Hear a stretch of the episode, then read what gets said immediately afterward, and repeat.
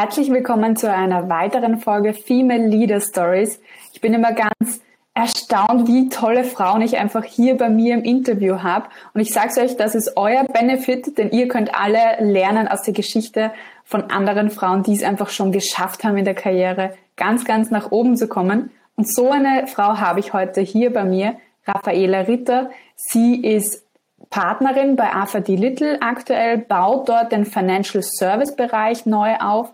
Und was so besonders ist auch an Raffaela, sie ist wahnsinnig inspirierend und ehrgeizig und hat schon mit 29 die Partnerschaft in der Consulting-Firma McKinsey geschafft. Und das ist, wer sich so ein bisschen im Consulting-Bereich auskennt, eine wahnsinnig tolle Leistung. Ähm, und darüber werden wir heute sprechen, wie sie das geschafft hat, aber auch inhaltlich mit ein paar Themen beschäftigen, weil sie hat schon tolle Consulting-Projekte auch im Diversity-Bereich aufgesetzt und die werden wir uns heute auch noch ein bisschen genauer anschauen. Ich freue mich total, dass du hier bist, Raffaela. Vielen Dank, freue mich auch sehr, Katja. Ja, Raffaele, ich habe es eh schon angeteasert ein bisschen. Das ist ja eine wahnsinnig steile Karriere, die du da gemacht hast. Ähm, wie siehst du das selber? Das ist eine gute Frage und ich habe neulich in einem Frauentreffen gesagt, ich, ich bin ja gar nicht mal so ein Fan vom, vom Wort Karriere, aus welchen Gründen auch immer, aber ich finde es immer noch seltsam, äh, von Karriere bei mir selbst zu sprechen, obwohl ich jetzt schon alt genug und, und lange genug dabei bin. Ähm, wie sehe ich das selber? Du, das hat sich entwickelt ähm, über die Zeit. Ich bin dankbar über, über die Reise, die ich da machen konnte und gebe deswegen auch immer gerne den, den jüngeren Frauen auch was mit auf dem Weg, was mir geholfen hat oder was meine Erfahrungen waren. Ähm, das war schon eine, eine schnelle Entwicklung bei McKinsey, äh, wie man es erwartet, aber war eine, war eine tolle Zeit und letztlich zählt aber auch dann nicht so sehr, wird man dann mit 29 oder mit 35 Partner, mhm. sondern eher, was macht man daraus und was nimmt man auch mit, was, was treibt einen an, was sind dann auch die Schritte danach, weil per se ist das natürlich eine schöne Rolle, Partner in einer großen Unternehmensberatung, aber es soll einen ja letztlich auch erfüllen. Und deswegen ist es vielleicht auch nicht der richtige Weg für jeden. Und es ist auch absolut legitim, nach der Uni noch mehr zu reisen oder auch verschiedene Dinge auszuprobieren. Also ich glaube nicht, dass jeder Fast-Track-Partner werden muss. Ja, ja. Ich glaube, äh, das spricht das ganz Wesentliches an. Es ist einfach die Rolle, ja, die ist wunderschön. In welchem Alter man sie erreicht, ist vielleicht gar nicht so wichtig. Du hast jetzt den ja. Zeitraum 29 bis 35 äh, genannt. Ja, da, da ist die Lebensphase und alles sehr ähnlich. Ja. ja. ja. Ähm, du hast auf jeden Fall den Fast Track ähm, genommen. Magst du manchmal ähm, ausbrechen und denkst dir, boah, so eine Pause jetzt wäre schon noch super? Ach, die Chance hätte ich ja sogar gehabt potenziell. Also ich bin jetzt dann nach 13 Jahren McKinsey, ich war sieben Jahre Partnerin im Bankensektor und habe mich ja dann schon bewusst entschieden, äh, ich möchte dann mal was anderes machen. Ähm, wenn nicht jetzt, wann dann? Also man kann mhm. natürlich auch in Rente gehen äh, in der Beratung, aber das war eigentlich nicht mein Ziel. Ähm, und dann haben so ein paar Dinge rumgespielt, eben unter anderem Corona. Ich habe dann noch überlegt, soll ich innerhalb von McKinsey was Neues ausprobieren, war in Diskussion nach Japan zu transferieren. Mhm aus bekannten Gründen dann eben nicht geklappt. Ja. Und dann habe ich mich schon bewusst und auch offen extern umgeschaut hatte auch die verschiedensten Vorstellungen, bin letztlich wieder in der Beratung ähm, gelandet und sehr glücklich da. Aber ähm, ja, natürlich hätte ich jetzt mir auch dazwischen mal ein paar Monate nehmen können, aber da war nun mal gerade auch Corona. Ich glaube, wichtiger ist es so dieses für mich zumindest persönlich, als zu sagen, ach, ich jetzt mache mal ein Jahr gar nichts, wäre tatsächlich, dass man sich zwischendurch Auszeiten nimmt. Und mhm. äh, ich schließe es auch nicht aus für mich, dass ich nochmal eine Weltreise mache oder dergleichen, aber würde es toll finden, wenn ich das auch mit einem, einem Job verbinden kann. Also nicht unbedingt dann ein Jahr Sabbatical, sondern eher mal so zwischendurch gezielte Auszeiten. Ja, ja, also ich schwärme mir auch schon ganze Zeit und sage ähm, zu meinem Verlobten, wir sind beide Unternehmer. Sobald es mhm. wieder geht, sind wir mal einen Monat lang irgendwo in Südostasien Work and Travel machen, weil wir es mittlerweile können. Ja, das ist ja. richtig cool eigentlich, weil alles online läuft. Ähm, und ich glaube, das ist einfach auch wirklich ein Vorteil einfach von der Entwicklung, die Corona auch gebracht hat. Es funktioniert viel mehr online, als man sich früher gedacht hat oder Definitiv. Ja. Also ich hatte gestern eine Diskussion auch mit einem CEO einer großen Telekom-Firma ähm, und der hat auch gesagt, er ist der festen Überzeugung, Corona wird nachhaltig die, die, die, die Art des Arbeitens und auch der, der An, den Anspruch der Mitarbeiterschaft verändern, was Flexibilität angeht, ähm, was andere Arbeitsmodelle angeht. was wiederum natürlich auch einen massiven Einfluss auf eben unser Thema hier, also Gender Diversity im, im mhm. Beruf haben wird. Definitiv. Also super Bogen, den du hier eigentlich schon gespannt hast. Ich werde ihn jetzt aber nicht nehmen, weil zuerst möchte ich noch ein ah. bisschen ähm, über dich sprechen, weil es einfach auch so spannend ist und ich frage auch immer ähm, meine Gäste hier, wie sie ihre Karriere auch aufgebaut haben. Ich meine, hast du geplant, äh, direkt nach deinem Studium der Unternehmensethik in, ins Consulting zu gehen? War das für dich immer ah. schon der Plan oder gab es da auch andere Optionen?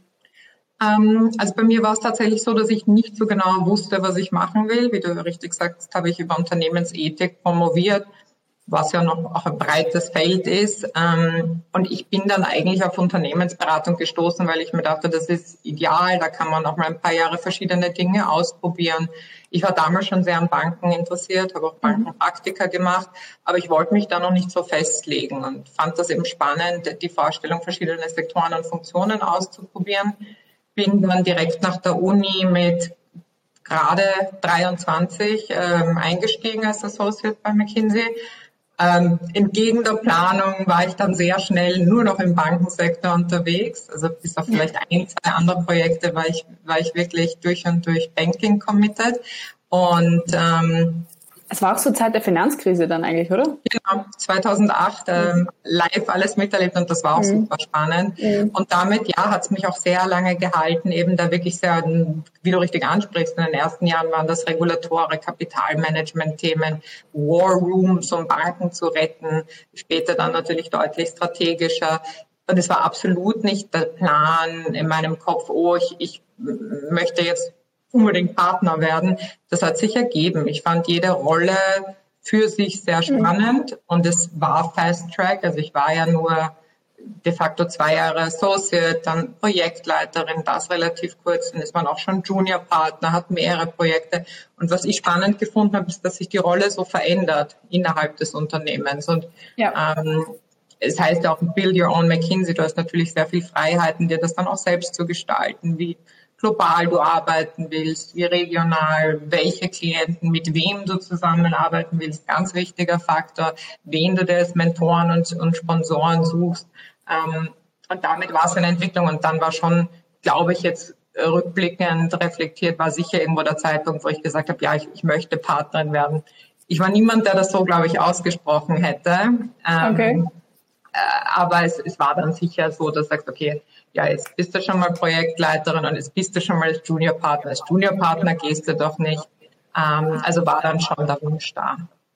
Also da war dann so der gehegte Wunsch, aber wann hast du es dann auch ausgesprochen oder wurdest du angesprochen auch auf die Rollen immer grundsätzlich, auch für die Beförderung? Ja, also es ist generell so, dass das eben die Erwartung ist, dass du zu einem bestimmten Zeitpunkt dann auch den nächsten Schritt machst und dann gibt es die Komitees, die sich das anschauen und sagen, erfüllst du die Kriterien und damit ist das ein natürlicher Prozess. Ähm, also du wirst nominiert dann letztlich zum Partner, aber erfüllst da eben auch gewisse Kriterien und wirst gewählt in die Partnerschaft.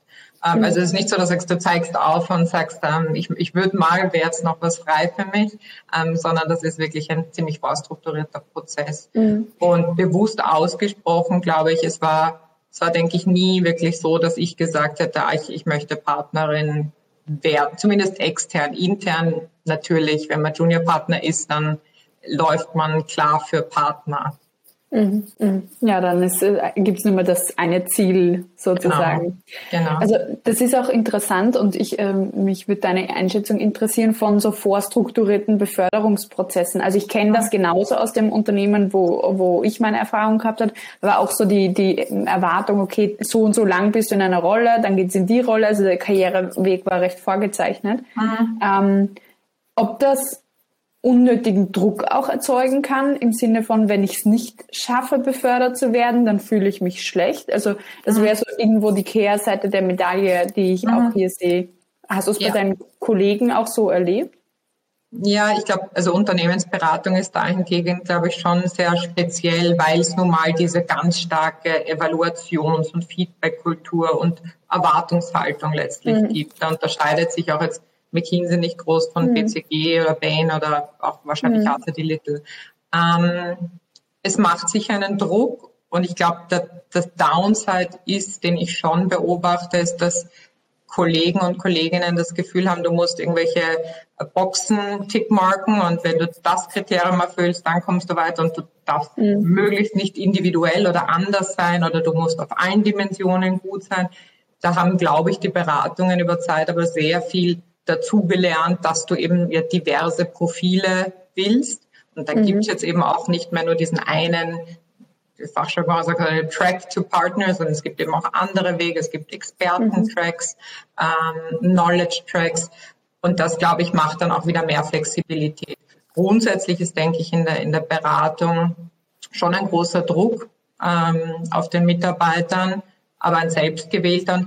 Der eine mag es lieber, diese klaren Rahmenbedingungen zu haben glaube, dazu zähle ich. Deswegen hat es für mich gut funktioniert. Ich mochte das zu wissen. In zwei Jahren ist mhm. das die Erwartungshaltung und so komme ich hin. Für den anderen ist das wahrscheinlich Druck. Mhm. Ja, ansonsten muss man sich selber kreieren auch irgendwo, weil ohne Ziel wird ja. man nie ankommen. Und ja. manchmal ist es besser eben zu wissen, okay, das ist der Weg, das wird von mir erwartet und dann kann ich das auch wirklich bieten, ja, wenn ich dorthin ja. gehen möchte. Ja, oder mich bewusst auch dagegen entscheiden. Es ist auch vollkommen Absolut. legitim zu sagen, das ist nicht mein Weg ähm, und entscheide mich dagegen. Mhm, mhm. Jetzt äh, ist man ja, gerade wenn man anfängt als Associate, ein kleines Rädchen in einem, in einem Team und arbeitet gefühlt wahrscheinlich 80 Stunden in der Woche oder noch mehr. Wie, wie bist du umgegangen, äh, damit auch mit dem Druck, den du da hattest in mhm. dem Profil? Ja, also ich werde das sehr oft gefragt und werde das jetzt lustigerweise auch von den Arthur Little ähm, Kollegen, den Jungen, sehr oft gefragt, wie das denn war und 13 Jahre bei McKinsey. Ich antworte mal ganz ehrlich drauf und die ehrliche Antwort ist, ich habe ich hab ganz krasse Phasen gehabt und habe sehr, sehr viel gearbeitet. Viel mehr noch selbstgemachter Druck. Ähm, mhm von mir an mich, durch mich, als dass das von außen ähm, gekommen wäre. Aber ja, wir hatten teilweise ganz horrende Arbeitszeiten, die ich dann als Partnerin nicht mal mehr hatte und die ich auch niemals wollen würde, dass meine Teams hätten. Ähm, halt das für, für ganz falsch, ähm, auf dem falschen Ansatz und keine Förderung von Effizienz und Produktivität, wenn mhm. die, die Default-Haltung ist, wir sitzen eh bis, bis zwei Uhr in der Nacht. Ähm, insofern, ja, war Druck, aber Druck, den ich mir selber gemacht habe. Und da machen Firmen wie McKinsey und Arthur de Little aber auch sehr viel mittlerweile zu sagen, wir müssen daran arbeiten, dass die, die Kollegen gute Work-Life-Balance haben, dass das auch noch verträglich ist mit, mit Familie und mit Freizeit. Und es ist ein sehr anspruchsvoller Job, ähm, unabhängig, glaube ich, auch von, von jetzt der konkreten Firma, der konkreten Brand. Aber ähm, da ein Auge drauf zu haben, dass das ein sinnvolles Maß hat, auch gegenüber den Klienten. Übrigens, ähm, glaube ich, ist das eine wichtige Message, ähm, war mir dann nach einer gewissen Zeit auch wichtig. Aber die ersten Jahre waren recht schmerzbefreit in Teilen. Hm. Ja gut, wenn man so jung ist, sagt man, okay, ich möchte das machen und ich, ich butter da rein. Das kenne ja. ich eh von mir selber auch. Ähm, und ja. habe es jetzt auch noch immer im Unternehmensaufbau, jetzt gerade eine heiße Phase aktuell wieder, wo ich einfach ja. schon seit eineinhalb Monaten durcharbeite gefühlt. Ja. Also da ja. gibt's auch nichts anderes, aber das, das kontrolliere ich halt selber sozusagen. Ja. Frag mich ja immer wieder, warum ich mir so einen Stress mache, aber gut, ja. das ist halt wieder das andere Thema. Aber ich glaube, für mich war dann auch immer ein, ein, eine Maßgabe zu sagen, völlig fein, wenn du mal Wochen oder auch Monate hast, wo es ganz heiß hergeht und wo du wirklich viel arbeitest, das idealerweise aber schon selbstbestimmt ist, also mhm. also wenn das eben nicht von oben auf oktroyiert ist. Aber dann müssen auch wieder Phasen kommen, die dann anders ausschauen und wo du auch nicht in so einen Mechanismus rutscht, auch als Team übrigens, das ist sehr viele Diskussionen auch mit meinen Teams, darfst nicht in einen Mechanismus rutschen, wo das dann schon als normal angesehen ja. wird. Also ein bisschen Volatilität ist, glaube ich, fein, tolles Projekt, viel Arbeit, okay, aber dann auch wieder in eine gesündere, richtige Normalität zu finden, ist, ist denke ich, wichtig. Mhm.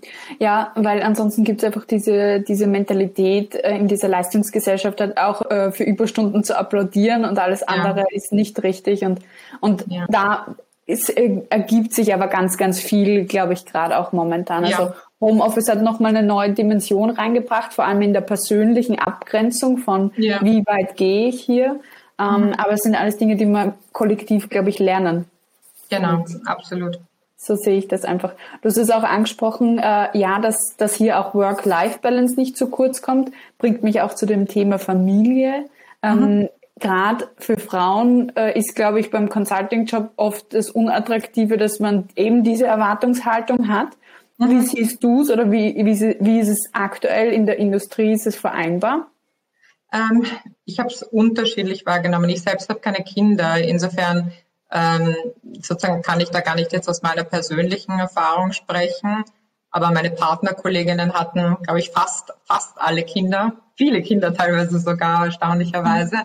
Ähm, ich glaube, die ehrliche Antwort für die meisten wäre, äh, dass es natürlich sehr, sehr, sehr viel Arbeit ist und sehr viel Koordination erfordert und Anstrengung, das abstimmen zu können. Der Vorteil der Beratung ist aber nun mal, dass du gerade als Partner schon recht flexibel bist, wie du dir die Zeit einteilst, wie viele Projekte du gleichzeitig machst, wie viele weitere Partner du auch an Bord holst, damit du eben weniger Zeit vor Ort auch sein musst. Jetzt durch Corona ist mhm. sowieso nochmal andere Geschichte. Ähm, die meisten haben, sagen sie, sie mussten auch in den ersten Jahren sehr überinvestieren in, in Kinderbetreuung und ein Supportmodell, um eben erfolgreich Unternehmensberatung machen zu können. Ein wichtiger Faktor ist, den richtigen Partner, glaube ich, an seiner Seite zu haben. Also das sagen alle meine Kolleginnen ähm, unisono, dass du wirklich einen, einen Partner brauchst, der das unterstützt und der, der auch Mitverantwortung übernimmt. Und dann klappt das auch. Und da ist, glaube ich, Beratung auch wenn es anspruchsvoll ist, gar nicht so schlecht im Vergleich zu Linienjobs, weil du eben diese Flexibilität viel, viel mehr hast im Projektgeschäft. Hm. Das ist eigentlich spannend, weil du sagst etwas sehr, sehr ähnliches wie eine andere Interviewpartnerin, die auch Managing-Partnerin ist in einer großen Rechtsanwaltskanzlei. Mhm. Und sie sagt, für sie ist es super, ähm, weil sie kann den Klienten ganz genau sagen, bis dorthin bin ich erreichbar, bis dorthin nicht und mhm. ähm, teilt sich ihre Termine selber ein. Und dann ist dieses Bild, was eigentlich auch geschaffen wird von gewissen Berufsbildern, mhm. entspricht irgendwie eigentlich auch nicht dem, wie es sein kann, wenn man mhm. möchte. Ja. Und ich glaube, da braucht es einfach diese Bereitschaft auch von Firmen zu sagen, ja, ich möchte, dass es auch anders sein kann, dieses Rollenbild per se. Absolut. Ich glaube, da muss man auch gemeinsam kreativ werden und wir diskutieren das auch viel. Das ist natürlich für Projektleiterinnen viel schwieriger zu sagen, sie arbeiten Teilzeit und sind eben nicht vier Tage die Woche vor Ort beim Klienten. Das hat sich aber verschoben und es gibt viele Klienten mittlerweile, die sagen, nein, ich möchte eigentlich zum Beispiel, dass das Projekt länger läuft und dass ich ähm, eine Teilzeitprojektleiterin habe und mhm. wir klar abgestimmt sind. Die Kolleginnen sind meistens die die effizientesten, strukturiertesten Kollegen, die man sich überhaupt vorstellen kann, weil die wissen einfach, um 15 Uhr muss ich mein Kind abholen von der Kita und damit haben wir einen ganz anderen Working Mode.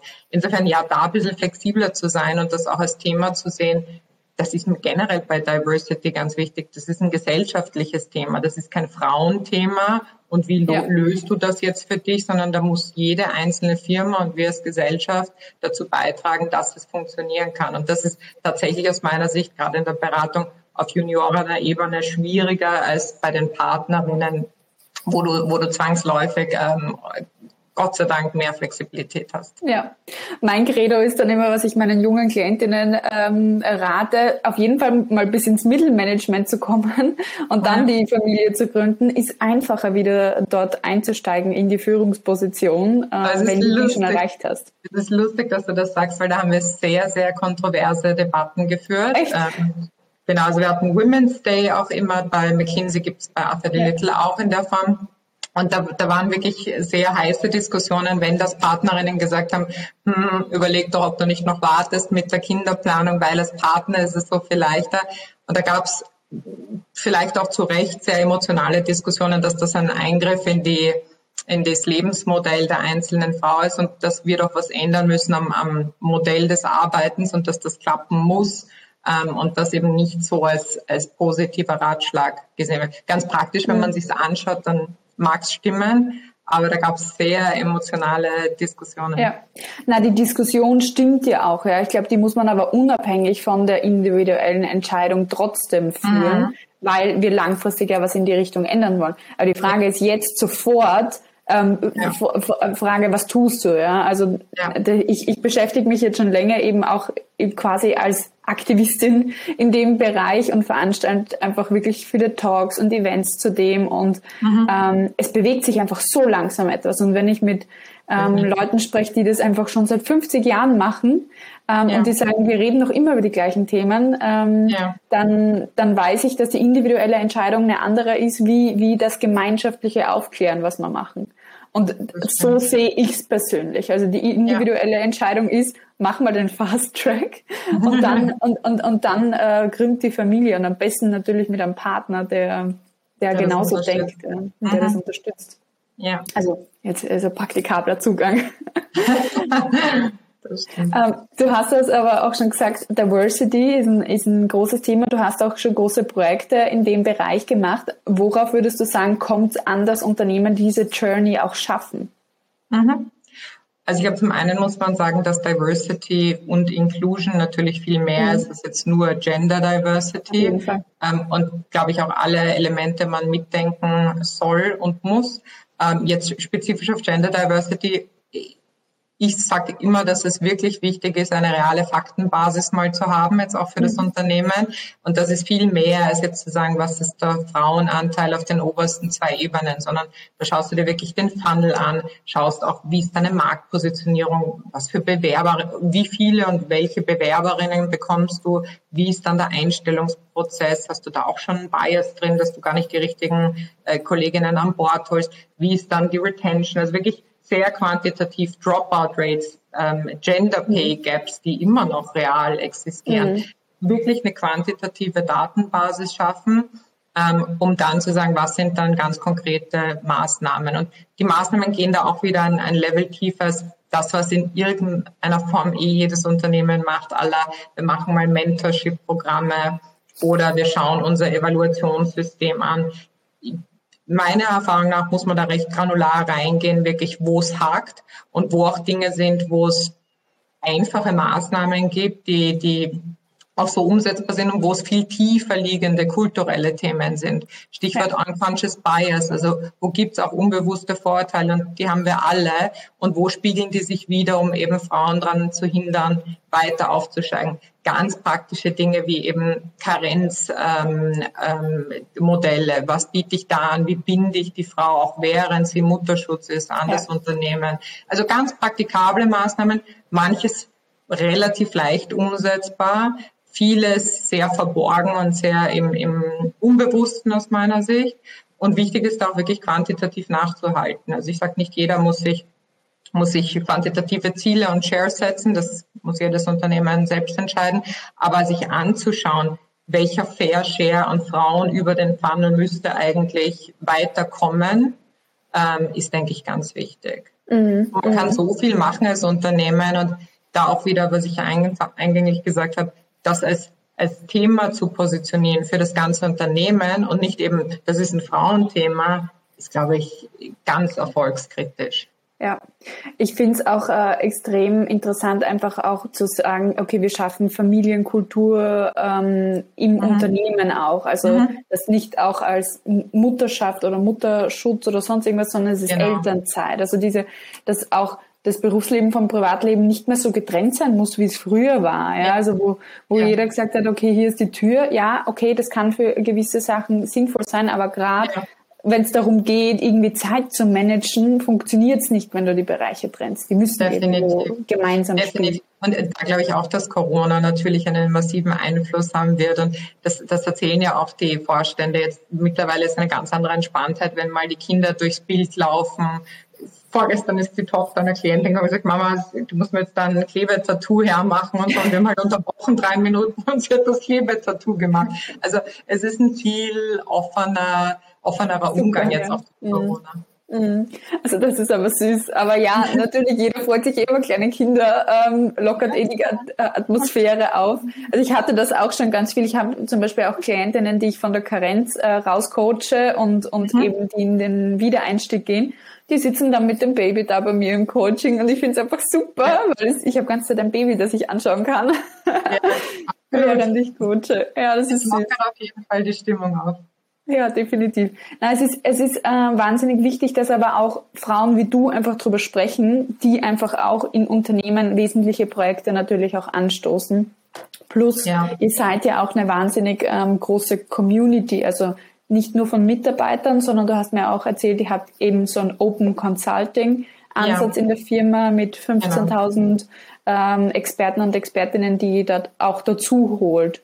Genau, absolut. Also das ist unser Credo. Wir sind intern, haben wir etwas über 100 Partner, 1000 Berater, aber wir nutzen eben den Open Consulting Ansatz und schauen, dass wir die besten Industrieexperten reinholen für die Projekte. Ich mache jetzt gerade ein, ein Diversity Projekt in Österreich. Auch da habe ich beispielsweise eine, in dem Fall weibliche Senior Advisorin mit an mhm. Bord und die beziehen wir ganz projektspezifisch ein und schauen halt auch so, dass wir da unser Spektrum erweitern dessen, was wir anbieten können. Ja, ja. Na, das ist super, dass da auch Expertise einfach genutzt wird. Und so haben wir uns ja tatsächlich auch kennengelernt äh, von, von einer Associate quasi von, von euch. Genau, ähm, Managerin sogar, ja. Mhm. Ja, genau. Also richtig. Die gerade mit mir arbeitet auf dem Projekt insofern. Ja, Okay, mhm. super cool. Na, und dann, letztens habe ich erfahren, dass sie die Nachbarin eines super guten Freundes von mir ist. Also die Welt ist einfach das ist total ja klein. Faszinierende an Österreich ist, dass es doch dörflichen Charakter hat. Äh, ich habe ja nie so viel in Österreich gearbeitet wie in den letzten Monaten und ich scherze auch mit den Klienten darüber, es ist unfassbar, wer wen wie kennt und warum und es ist, ja. ist sehr spannend anders ja. als in anderen Ländern. Es ist vielleicht eher auch ein guter Punkt Netzwerk. Ja, wie, wie hältst du es mit dem Netzwerk für die Karriere? Wie nutzt ja. du dein Netzwerk auch? Also ich glaube, es ist ganz wichtig und etwas, worüber ich ehrlicherweise vielleicht auch gut so nie so strategisch drüber nachgedacht habe. Ähm, ich habe beobachtet, dass das männliche Kollegen, glaube ich, teilweise sehr viel professioneller machen und spekulieren, wer von den eher Junior-Klienten Aufstiegschancen zum CEO hat und man sich deswegen den warm halten sollte. Bei mir hat sich das ehrlich gesagt recht natürlich ergeben. Ähm, und ich bin immer noch, also das Beispiel, das ich gerade nannte, war tatsächlich so der Head of Strategy in einem meiner ersten Projekte, ist mittlerweile CEO einer der größten deutschen Banken, mit dem bin ich bis heute in Kontakt. Mhm. Also natürlich wachsen die Leute mit einem und es ist wichtig, glaube ich, da im Kontakt zu bleiben, gemeinsam zu wachsen. Ich glaube, es ist für Frauen wichtig, ähm, und da kommt ein Thema ins Spiel, dass das Netzwerken für Frauen vielleicht jetzt auf einer informellen Ebene ein bisschen anders ist als für Männer. Also dieses, wir gehen mal abends noch an der Hotelbar ein Bier trinken, das macht man als Frau, glaube ich, in der Regel eher nicht. Mhm. Und ich gehe auch bis heute nur sehr selektiv mit, und nicht, weil ich es nicht will, aber das hat sich mehr etabliert. Ich mache viele Lunches. Es ist selten, dass ich One-on-One Abendessen habe. Das würde ich sagen, ist mit einer Handvoll Klienten. Ja. Ähm, das machen männliche Kollegen, habe ich das Gefühl, mehr. Und das ist auch okay so, aber man muss sich sozusagen seine, seine Netzwerkpunkte und Formate finden, die für einen, glaube ich, funktionieren. Und mhm. dann ganz wichtig, ja, über die, den Zeitraum baut sich das sehr natürlich auf. In Märkten wie Österreich habe ich das Gefühl deutlich schneller und ähm, effizienter, wenn man so will, aufgrund der kleinen Größe, als das jetzt in Deutschland oder in der, selbst in der Schweiz, muss ich sagen, der Fall ist. Ähm, mhm. Aber da wirklich auch zu schauen, das macht mir jetzt auch gerade großen Spaß. Ich arbeite jetzt viel sektorübergreifender und da immer mitzudenken, hm, wo könnte wer mit wem ein, ein guter Kontakt sein? Wie kann ich jetzt den Telco-Klienten mit dem Banking-Klienten zusammenbringen oder was könnten da Konvergenzthemen sein? Ähm, oder der sitzt im Beirat eines Family Offices, obwohl er eigentlich ganz anderen Sektor macht. Was kann für ihn für ein Startup, wo ich jemanden kenne, interessant sein, um da rein zu investieren? Also einfach so da viel schlauer drüber nachzudenken. Nicht so in diesem Silo, wo man nun mal jeder von uns ist, wenn man äh, projektspezifisch arbeitet, sondern wirklich weiterzudenken, wer könnte mit wem eine gute Community ergeben, ist, denke ich, ganz wichtig. Mhm, mhm. Also da auch aktiv wirklich ans Netzwerk zu denken, die Leute zu vernetzen, genau. was, was reinzugeben. Das kommt genau. auf der anderen Seite immer wieder raus. Genau, und das aber wirklich eben, ja, ist so, aber das auch ohne kommerzielle Hintergedanken mhm. oder strategische. Das, es kommt was raus, aber es soll schon aus einem gewissen, ähm, ja, glaube ich, weniger taktischen Gedanken sein. Mhm. Einfach weil man auch die Menschen schätzt, glaube ich. Also so ist ja. es bei mir immer, wenn ich ähm, einfach viel von dem Menschen halte, dann möchte ich, dass der vorankommt in seinem Tun genau. einfach. Egal ob das Unternehmen oder persönlich, dann möchte ich, dass mehr Menschen davon mitbekommen, dass der Mensch einfach gut ist. Ja? Also so ist es, so ist es bei mir. Ähm, Netzwerk ist ja auch nicht nur extern, sondern auch intern. Ja? Und du hast vorher einen mhm. wichtigen Punkt angesprochen, den sehr wenige Frauen oder auch generell Menschen unterscheiden. Äh, Mentoren und Supporter. Das sind zwei mhm. unterschiedliche Paar Schuhe. Mhm. Im Consulting ist es relativ strukturiert auch, ja, genauso wie die mhm. Beförderungen. In anderen Unternehmen aber nicht. Da kann man sich aber mhm. selber auch welche suchen.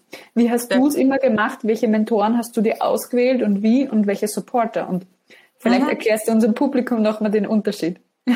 Ja, und ich glaube, selbst im Consulting ist es gar nicht so klar differenziert und strukturiert, was jetzt ein Mentor und was ein Sponsor ist. Für mich ist die einfachste Erklärung zu sagen, ein Sponsor gibt dir nicht nur Tipps und kümmert sich und hat ein offenes Ohr, sondern der schafft Opportunitäten für dich. Also ganz praktisch, der zieht dich auf Projekte oder der denkt an dich und ruft dich an, wenn er glaubt, das könnte was Spannendes für dich sein. Ähm, also als es bei McKinsey so und bei Arthur Little auch, das war als junger Einsteiger einen Mentor oder einen Sponsor zugeordnet bekommt, ähm, den man dann in der Regel auch über die Jahre hat den kann man sehr intensiv nutzen. Ich glaube, der natürliche, häufigere Prozess ist, dass man sich eher jemanden dann sucht, weil es sich ergibt, wenn man auf einem Projekt gut zusammenarbeitet oder eben in der gleichen Industrie unterwegs ist, etc. Und da hatte ich wirklich das Gefühl, und auch das, glaube ich, hat sich eher natürlich ergeben, dass ich gefühlt sehr starke Mentoren und Sponsoren hatte. Ähm, also sowohl vom Managing Partner in, in Deutschland, Österreich, über unsere Sektor-Leads, über mein Frauennetzwerk, das ich mir dann über Zeit dann auch gesucht und aufgebaut habe, bis auch in Richtung eher Peers, also eher gleiches Level. Ähm, aber ich hatte so meine Ansprechpersonen, wo ich das Gefühl hatte, okay, wenn ich was diskutieren will, dann, dann helfen die mir und sie schaffen mir eben auch in Teilen Opportunitäten. Mhm. Ähm, ich glaube, dass es jetzt noch viel also dass Frauen jetzt hoffe ich und glaube ich, habe ich den Eindruck, sehr viel noch strategischer drüber nachdenken, jetzt nicht mit Hintergedanken, mit, mm, der, der hilft mir jetzt, aber deutlich mehr das Nutzen. Also ich war da wahrscheinlich am Anfang meiner Karriere sogar zu schüchtern, zu sagen, ich rufe da jetzt nochmal an und hole mir da noch den Tipp ab und so. Also da wäre meine Empfehlung, glaube ich, oder ist meine Empfehlung jetzt immer, sagen, wirklich nutze es aktiv und es ist anfänglich, glaube ich, eine sehr starke Hohlschuld und man sollte nicht die Bringschuld zu sehr einfordern. Ja. Gerade als junger Berater, Partner sind super beschäftigt, tanzen auf 100 Hochzeiten, da einfach sich, sich sehr aktiv an, an den Partner in Charge zu wenden, glaube ich, hilft. Mm, mm. Ja, definitiv, weil ansonsten denkt die Person nicht an einen. Ja. ja es ist immer genau. auch die Frage, ähm, wie werde ich befördert, indem du sagst, dass du befördert werden möchtest, oder wie mhm. bekommst du ein gutes Projekt, indem du sagst, du möchtest ein gutes Projekt. Das ist schon mal ja. der erste, der erste Schritt definitiv. Und ja. ähm, gerade Supporter sind super wichtig und was ich noch hinzufügen möchte, sind halt häufig auch Leute, die ein, zwei, drei Hierarchiestufen sogar über einem selber sind. Mhm. Und da auch immer einfach auch keine Berührungsängste zu haben mit diesen Menschen, weil es sind genau. auch nur Menschen. Raffaela sitzt hier ganz entspannt bei mir im Interview, ist auch nur ein Mensch. Und ich glaube, das ist ganz wichtig, dass man sagt, okay, ähm, die waren vielleicht auch irgendwann einmal in meiner Situation und können relaten Definitiv. auch. Definitiv. Nein, glaube ich, ganz wichtig. Und ich habe auch die Erfahrung gemacht, das gilt intern und extern. Also ich habe noch fast ich müsste jetzt überlegen, ob ich schon mal erlebt habe, wenn du um Hilfe oder um Rat bittest andere Menschen, in der Regel wird dir gerne geholfen und jeder erzählt gerne ab einer gewissen Position, gerade Berater, ähm, von ihren Erfahrungen. Insofern äh, reach out und das passiert selbst mir jetzt, wenn jüngere Frauen Zeitungsartikel oder so jetzt bezüglich meiner neuen Rolle gelesen mhm. haben, dann schreiben die mich auf LinkedIn an und wir machen Calls und ich spreche auch gerne mit denen, wenn ich es irgendwie schaffe. Und mir ging das genauso. Ich habe auch schon sehr viel Seniore Leute angesprochen und angeschrieben und normalerweise kommt eine sehr herzliche Antwort zurück und, und es wird sich Zeit genommen. Mm, mm. Punkto Zeit ist eh sehr erstaunlich. Wie nimmst du dir dann persönlich die Zeit dafür? Also du musst ja ein wahnsinniges äh, Zeitmanagement haben, gerade wenn du sagst, Partner und Partnerinnen tanzen auf 100 Hochzeiten. Ja, also was bei mir jetzt gerade noch dazu speziell ist, ist, dass ich jetzt was ganz Neues aufbauen darf. Ja. Also super spannend, aber ähm, ich war natürlich jetzt sieben Jahre Partnerin bei McKinsey, wo man so seine Armeen an Leuten haben, die für einen arbeiten und Projekte machen und dann ein riesen Support-Modell. Und wir bauen das jetzt äh, neu auf. Zwar ein sehr etabliertes Unternehmen, aber doch eine neue Practice. Mhm. Ähm, ja, ich bin, glaube ich, generell sehr strukturiert, wird mir nachgesagt. Ähm, aber man muss in dieser Struktur auch eine gewisse Flexibilität wiederum finden. Das habe ich auch gelernt über die Zeit. Also man darf dann auch nicht zu starr ähm, mit seinen Ansätzen sein. Und ich versuche meine Zeit gut einzuteilen, abzuwägen, was hat wirklich jetzt Priorität, was muss ich selber machen, was kann ich delegieren. Ähm, Brauche ich 100 Seiten für jedes Meeting oder gehe ich einfach mal ohne Unterlage in ein Meeting? Also bin ich über die Jahre viel pragmatischer geworden ja. ähm, und hatte übrigens auch die besten Meetings ohne Unterlage, entgegen aller ähm, Behauptungen, die man in Beratungen gerne aufstellt, dass man immer große PowerPoint-Schlachten braucht. Ähm, ich glaube, man ist dann mehr am Kunden. Ich glaube, das ja. ist ganz, ganz, wesentlich, weil man hört dann mehr ja. zu vielleicht, wenn man nicht so beschäftigt ist mit der eigenen Meinung gerade.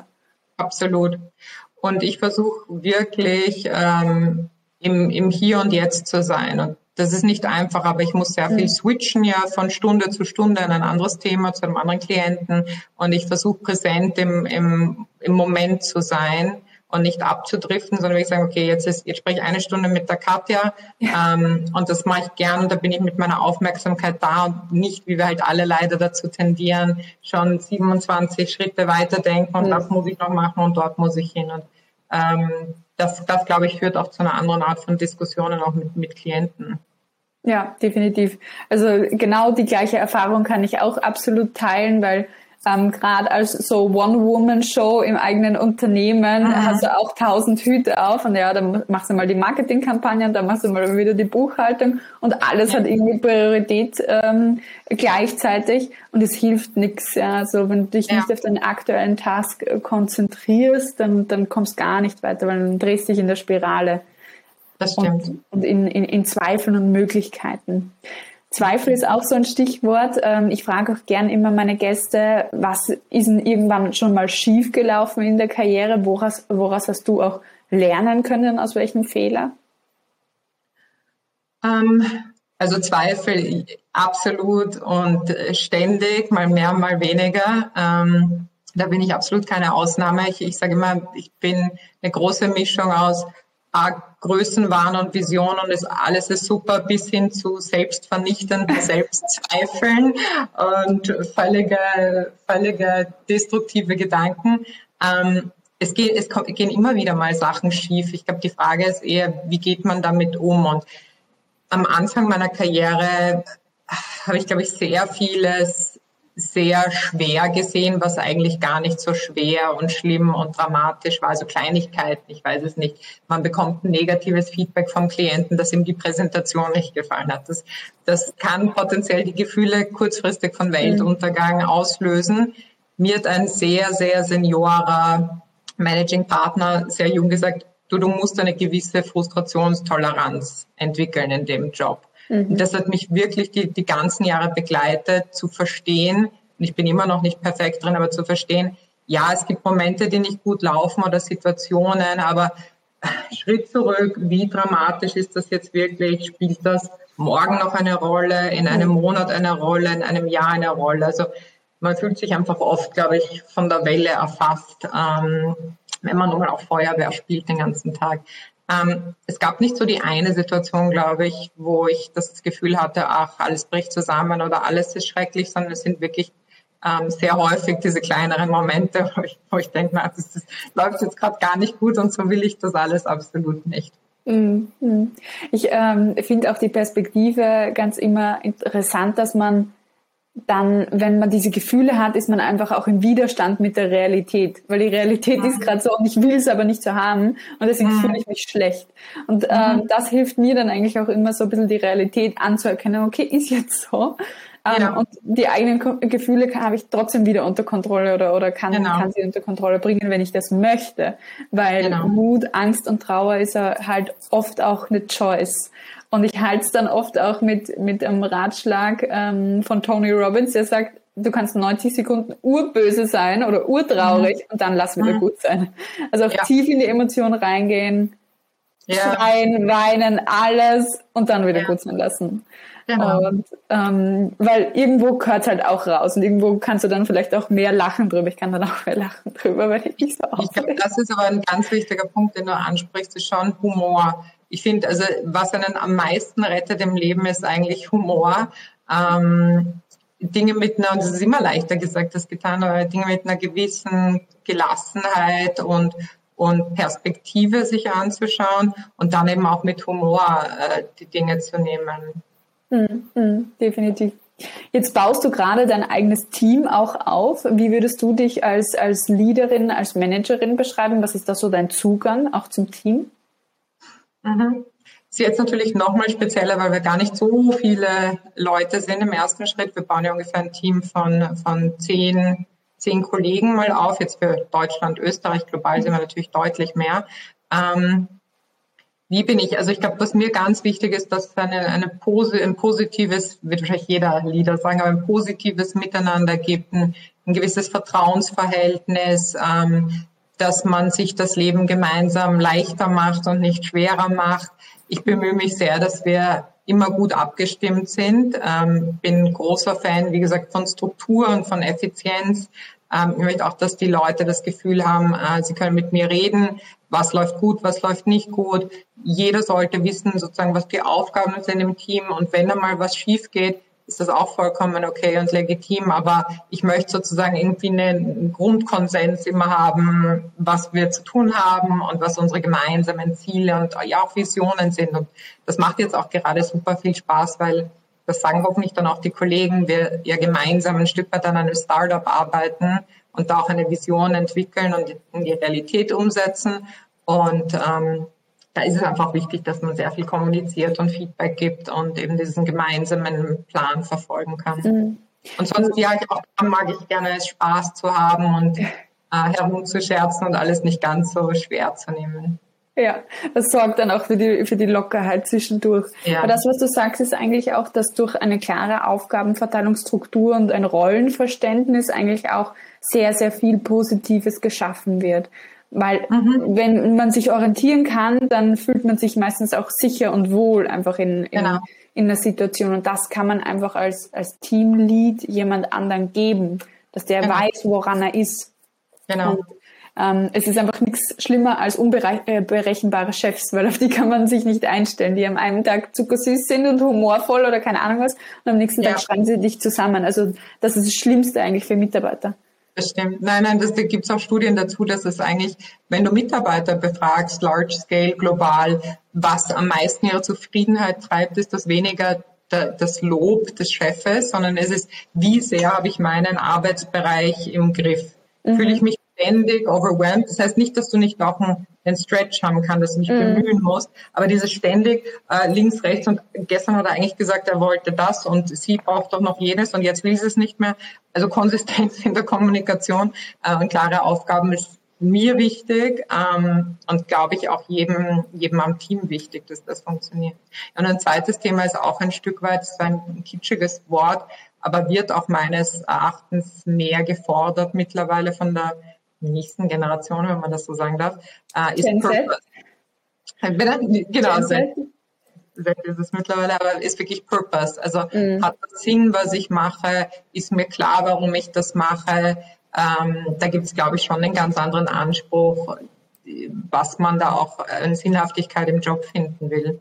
Ja, ich kann das nur bestätigen, weil äh, und sogar durch alle Generationen hinweg sogar das Purpose ja. einfach ein Riesenthema ist, auch seit der Corona-Krise, weil das einfach ja. wahnsinnig viel zugenommen hat, dass man reflektiert hat, was macht man da eigentlich? Also viele sind ja dann kurzfristig mal in Kurzarbeit gegangen ja. und gesehen, boah, mir geht's so gut, wenn ich nicht arbeite, sozusagen ja. Rückenschmerzen weg, Kopfschmerzen weg und und und und das einfach auch reflektiert haben, okay, pff, vielleicht passt das nicht zu mir, ja, und, und was, mache ich hier etwas Sinnvolles. Also ja. es ist wirklich, ich würde sagen, 50 Prozent meiner Coaching-Aufträge gehen in die Richtung, aber das ist auch, weil meine mhm. Positionierung ein bisschen in die Richtung ist. Und die anderen 50 Prozent sind so mehr Richtung Selbstbewusstsein, wirklich konkrete mhm. Trainings, Bewerbungstrainings, mhm. Lebenslauftraining und, und, und in die. Richtung. Ja, aber es ist ganz spannend, dass das Thema einfach auch ähm, so zugenommen hat. Ja, also für, für Frauen und Männer, ich glaube, da gibt es gar nicht so den, den Geschlechterunterschied definitiv, ja. Und das ist ja auch ganz wichtig, dass die Organisation da einen Teil beiträgt, aber das braucht Arbeit, ja, das braucht Arbeit in der Organisation, genauso mhm. wie ein Individuum sich bewusst werden muss über den Purpose, muss auch die Organisation sich eigentlich ja. bewusst werden. Ich weiß nicht, kennst du das ähm, Big Five von John Strelicki? Dieses Buch? Mhm. Vielleicht äh, am Rande, äh, das Café am Rande der Welt, vielleicht schon mal gehört. Ja, ja, ja. Mhm. Das ist das Follow-up-Buch und das okay. ist ganz mhm. interessant, weil was ist so die Grundthese oder Grundaufstellung des Buchs? Jeder Mensch hat irgendwie so, so fünf Purpose-Treiber, würde ich sie jetzt einfach mal nennen. Mhm. Ich kann mich nicht mehr ganz genau erinnern, aber fünf Dinge, die er für wichtig erachtet. Und ähm, er sagt einfach, dass die Organisation, der Teamlead, diese fünf Dinge kennen sollte von jedem Mitarbeiter und mhm. dem Mitarbeiter die Möglichkeit geben sollte, im Rahmen seiner Tätigkeit auch fürs Unternehmen das zu mhm. leben oder zu realisieren und natürlich mhm. die Motivation viel, viel höher ist für, mhm. für diese Menschen. Mhm. Interessanter Spannend. Fort. Spannend, ne? Werde ich lesen. Nicht gut. Ja, vor allem, das ist eine schöne Lektüre, die geht auch zwischendurch, äh, mal ja. beim Laufen oder beim Kochen oder so. Ist jetzt nicht so, es ist kein äh, wissenschaftliches Paper, was man so verdauen muss. Das sind schon wahnsinnig viele gute Tipps dabei gewesen, Raffaela. Was möchtest du denn jungen Frauen speziell auch mitgeben, die sagen, ich möchte ähm, in meiner Karriere vorankommen? Mhm. Hm. Also es gibt natürlich viele Punkte und Themen. Ich glaube, ein wichtiger Punkt, den ich mittlerweile ähm, immer gerne nenne, ist, im Englischen würde ich sagen, have fun along the way. Und das, das klingt so abstrakt und auch das wieder ein mhm. bisschen kitschig. Und für mich war das sehr schwer mit dem, ein Job muss Spaß machen. Und das, das hört sich für mich bis heute noch, noch immer ein bisschen seltsam an, weil ich weiß nicht, ob ein Job Spaß machen muss, aber ich glaube, man muss Momente sich schaffen, die Freude bereiten. Und auch für sich reflektieren, wie schaffe ich mehr dieser Momente. Und mhm. mein Eindruck ist durchaus, dass ähm, gerade sehr junge, ehrgeizige Kollegen, Männer wie Frauen, sehr stark, okay, was ist das Next Level und was ist das Ziel? Und wenn ich jetzt das mache, dann komme ich dahin und dann bin ich dann und dann Partner und dann bin ich so und so erfolgreich und vielleicht noch verdiene ich so und so viel Geld. Aber so dieses im täglichen, was bereitet mir eigentlich Freude und wie schaffe ich mehr dieser Momente, ist, glaube ich, eine ganz wichtige Übung, sich das bewusst zu machen, damit man nicht zehn Jahre später denkt, hm, hat mir das jetzt eigentlich wirklich Spaß bereitet oder was waren die Elemente davon? Mhm. Also, glaube ich, ein ganz wichtiges Thema, dass ich jemanden, der Karriere machen möchte oder auch einfach ein zufriedenes Leben führen will, mitgeben würde. Und sonst sind es die Themen, die wir ein Stück weit angerissen haben. Schauen, dass man starke Sponsoren und Mentoren hat, früh für sich auch kennen oder verstehen zu lernen, was brauche ich, um Balance zu haben. Das kann für einen sein, ich muss dreimal die Woche eine Stunde Sport machen oder ich muss ganz banale Dinge, ich muss jeden Tag zur gleichen Zeit Mittag essen ähm, oder ich brauche vier Wochen am Stück im Jahr Urlaub, um runterzukommen. Aber dass man wirklich ein Selbstverständnis entwickelt, was brauche ich und dann auch in Kombination mit meinem Partner, ähm, meiner Frau, Mann, Kindern, Haustieren, Eltern, damit das Leben funktioniert. Je früher man, glaube ich, ein Gefühl dafür kriegt, was einem wichtig ist, desto besser ist es in the long run. Mm, also da waren jetzt ganz viele äh, ganz, ganz gute Tipps dabei. Also Prioritäten natürlich irgendwo klar zu haben. Aber ich finde das, das Bild so schön, äh, das du gezeichnet hast mit, was bringt mich in Balance? Und das können eben ganz unterschiedliche Dinge sein. Ich finde das mit mhm. immer am gleichen Zeitpunkt Mittagessen ganz, ganz lustig, weil, weil das ist halt diese Routine, die einem da dann, da weiß man, okay, man freut sich auf etwas und dann hat man mhm. diesen, diesen Glücksmoment auch, ja. Ich glaube, ja. du hast geschrieben, das heißt äh, äh, Green Lights hast du es ja. hast du es äh, genannt. Finde ich auch einen äh, spannenden Begriff. Ich habe das ganz, ganz viel gehabt, als ich noch im Angestelltenverhältnis war. Immer am Morgen mein Tee. Ich habe immer in der Früh ausgesucht, welchen Tee möchte ich heute trinken, habe den Tee genommen, habe in der Thermoskanne gemacht und sobald ich in der Arbeit war, habe ich eigentlich angefangen zu trinken sozusagen, äh, weil dann hat, hat das dann gut gepasst. Ja, das ist ein Ritual, weil man freut sich irgendwie jeden Tag den Tee auszusuchen, vor allem weil ich gefühlt 50 Teesorten zu Hause habe oder so. Das heißt, es ist dann so, ja, etwas, was einem Sicherheit gibt, solche Routinen eigentlich ja. auch. Nein, absolut. Und ich glaube, Green Lights, ich finde den Begriff schön und ja auch, wie ähm, transformiere ich Yellow und Red Lights zu Green Lights. Mhm. Also manches im Leben, was als Red Light erscheint, kann ja durchaus auch durch andere Wendungen wieder ein Green Light werden. Mhm. Ähm, also das für sich, sich bewusst zu machen, finde ich ganz wichtig und hilfreich. Ja, definitiv. Also den Ansatz finde ich auch sehr spannend. Muss ich mal drüber nachdenken, was in meinem Leben ein Red Light wäre. Und wenn genau, ich transformiere.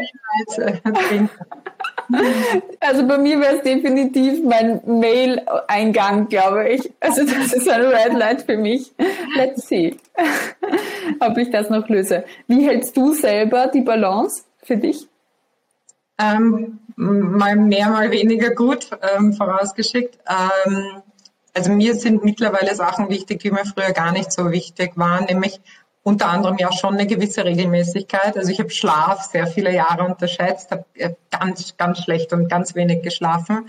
Und da eigentlich auch, muss ich sagen, ehrlicherweise durch Corona und das immer in, in Wien sein. Ich war ja permanent im Flugzeug und unterwegs, mhm. aber jetzt permanent in Wien sein und da wirklich eine klare Struktur zu haben, ungefähr zur gleichen Zeit schlafen zu gehen und aufzustehen, hilft mir extrem. Ähm, ich leide mittlerweile sehr, wenn ich nicht genug Schlaf bekomme.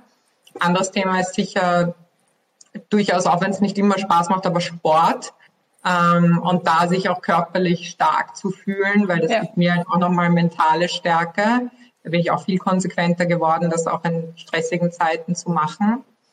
Ähm, für mich selber ist es auch Meditation definitiv ähm, über die Jahre immer wieder versucht, aber nie so konsequent gemacht. Jetzt eigentlich erst seit einigen Monaten. Halbwegs sehr konsequent.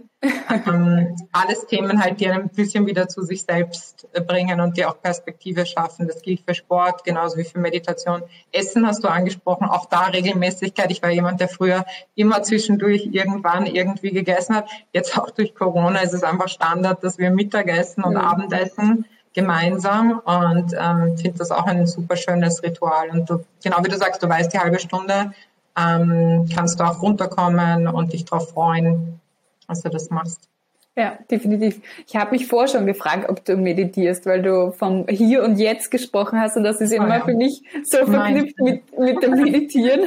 Ja. habe ich mich vorher schon gefragt. Aber gut, jetzt habe ich die Auflösung bekommen. Raffaela, ich möchte mich bedanken für dieses wunderbar ehrliche Gespräch. Danke. Es war super. Ähm, du hast wirklich ja. Äh, einfach so natürlich geantwortet. Und ich glaube, Natürlichkeit ist etwas, was du auch öfter verwendet hast. Deine Karriere hat sich natürlich entfalten, ähm, die Mentoren und die Supporter haben sich natürlich äh, ähm, ergeben und genauso natürlich war dieses Gespräch auch. Und dazu möchte ich nur für alle Zuhörerinnen auch einwerfen. Ähm, Natürlichkeit ist auch etwas, was wir sehr charismatisch wahrnehmen. Und das ist tatsächlich ein Kennzeichen von internationalen Top-Managern auch und Managerinnen. Einfach Aha. auch diese Lockerheit in einem Gespräch ausstrahlen zu können, beim Gegenüber sein zu können. Das ist eine Fähigkeit, die braucht man immer mehr, je weiter man oben ankommt. Und ich glaube, die hast du uns heute sehr gut demonstriert. Ach, vielen Dank. Danke für das nette Gespräch. Ähm, war eine Freude, dich kennenzulernen und danke. Ja, ich sage danke. Ähm, ich freue mich schon, wenn wir in Verbindung bleiben miteinander und ähm, wünsche dir ganz, ganz viel Erfolg beim weiteren Aufbau deines Teams. Danke genau. Und, und bis ganz bald. Wir hören Alles voneinander, Raffaele. Alles Liebe. Tschüss. Bis. Sharing is caring. Kennst du jemanden, der diese Karrierestory unbedingt hören muss? Dann teile jetzt gleich den Female Leader Stories Podcast mit ihr oder ihm.